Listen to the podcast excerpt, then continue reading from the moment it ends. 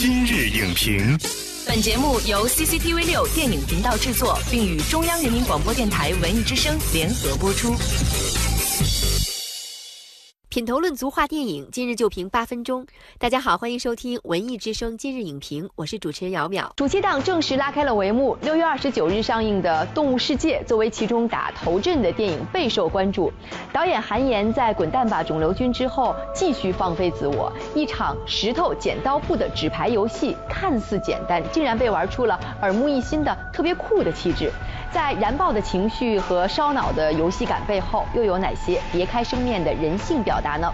本期节目我们特意邀请到清华大学教授尹红来为您深度评析这部游戏感和寓言交织的《动物世界》。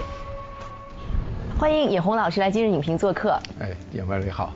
观众朋友好，你要跟尹红老师聊的这部电影叫《动物世界》，这部影片呢已经上映几天了。那现在大家对于电影的讨论也非常的热烈，其中集中在几个关键词，比如说这部电影的烧脑，还有这部电影呃好莱坞视效风格的呈现，以及李易峰的表演。所以在节目一开始呢，想请尹红老师带我们通过剧情解锁来大概了解一下这部电影。这个影片描写了一个城市小青年叫曾开思，然后因为家里有一个患病的母亲，她这个时候又受到朋友的欺骗，嗯，这然后欠下了巨额债务，后来被迫上了一艘命运号的船，在这船上玩一个石头剪刀布的游戏。这个游戏当中见识了各种各样的人生。实际上，游戏世界更像是一个动物世界，有很强的对现实人生的比喻作用。故事呢，整个是发生在命运号游轮上的，通过石头剪刀布这样一个简单的游戏在比拼。但是其实，在这样简单的游戏的背后，导演为我们引出的是数学方面的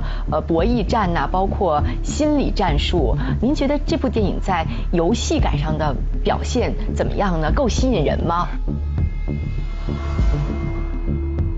因为我们平时石头剪刀布都是单个的，这个是群体的，然后这个过程当中，于是就有很多的计算，比如说大家会去看牌的呃还剩多少，让我们来判断概率上来讲谁跟谁更容易赢。嗯，当然在中间还有它因为并没有限制，大家可以在下面结盟，这就跟很多真人秀游戏一样，虽然看起来是个体在竞争，但实际上它就会变成人与之间会发生很多的关系，有的收买，有的同盟，有的是先。同盟后背叛，所以他就为整个游戏设置了一个呃非常复杂的呃人性的空间和环境。牌背后是人性，牌背后是人生。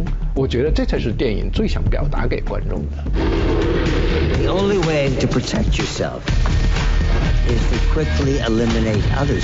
这部电影会有烧脑的乐趣在，但比如像我这样的呃数学低能者 也没关系，因为重要的并不在这儿，这个游戏只是一个外壳，那么最重要的是在通过这样的写意，在写实，在通过这样的游戏在映照现实。对。呃，那您觉得这部电影在映照现实、关于写实的这一方面，它展现的如何呢？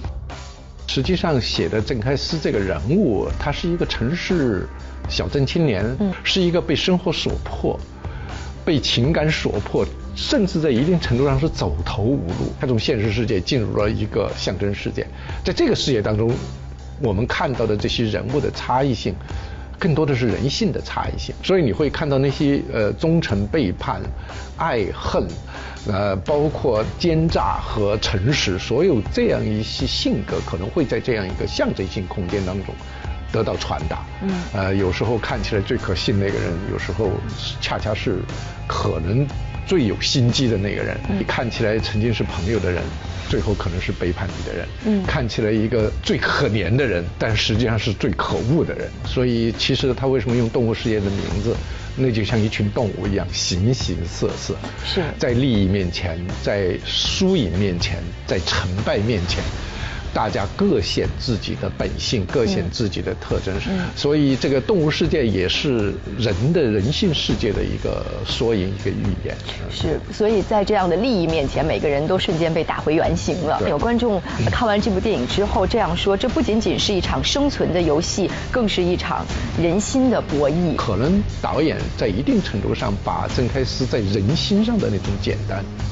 看成是一种他自己的信念，所以他这里面一直有一个隐喻，他他说，在我某个时候，我突然觉得自己像是像个小丑，对，跟全世界作对。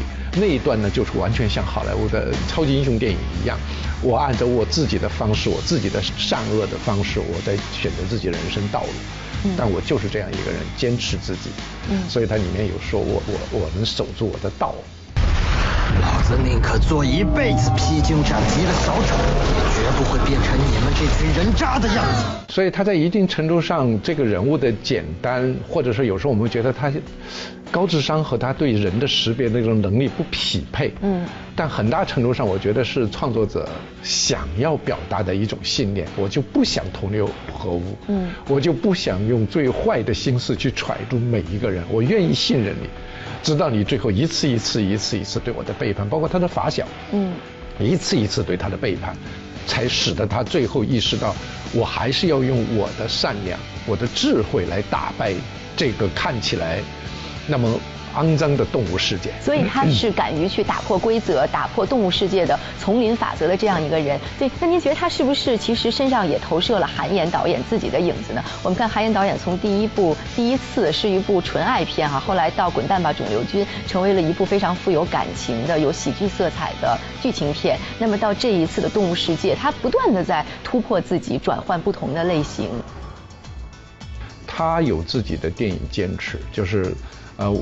我们说拍电影是为了什么？呃，可能不完全是为了票房，也不完全是为了我们获得更大的名利。我们还是想要拿电影来表达我们对生活的一种理解、一种态度。嗯，所以在这一点上，应该说韩延呃有他自己的选择。到这部作品，你看他在镜头语言的运用，在剪辑手法的应用上，包括对声音的处理。他已经很娴熟了，嗯，就是他是有精益求精的这种创作的态度，就很有少年气，就跟动物世界一样嘛。当有当有利益那么多的利益摆在面前，有那么多的输赢摆在你面前的时候，你还要坚持做自己，嗯，并不是一件容易的事情。所以我觉得他也代表了。一群越来越多的电影人，呃，对电影观念的一些改变，不像前一段时间那么浮躁。现在大家越来越多的人想要用电影来表达最真实的对生活的理解。感谢尹红老师的精彩评析。影片中郑开思的故事并不遥远，它就在我们的生活当中，在我们每一个人的选择里。最后我们会发现，善良其实往往比聪明更难，因为聪明只是一种天赋，而善良呢却是一种人性的选择。本栏目视频内容，请关注 CCTV 六电影频道，周一到周五每晚十点档《今日影评》。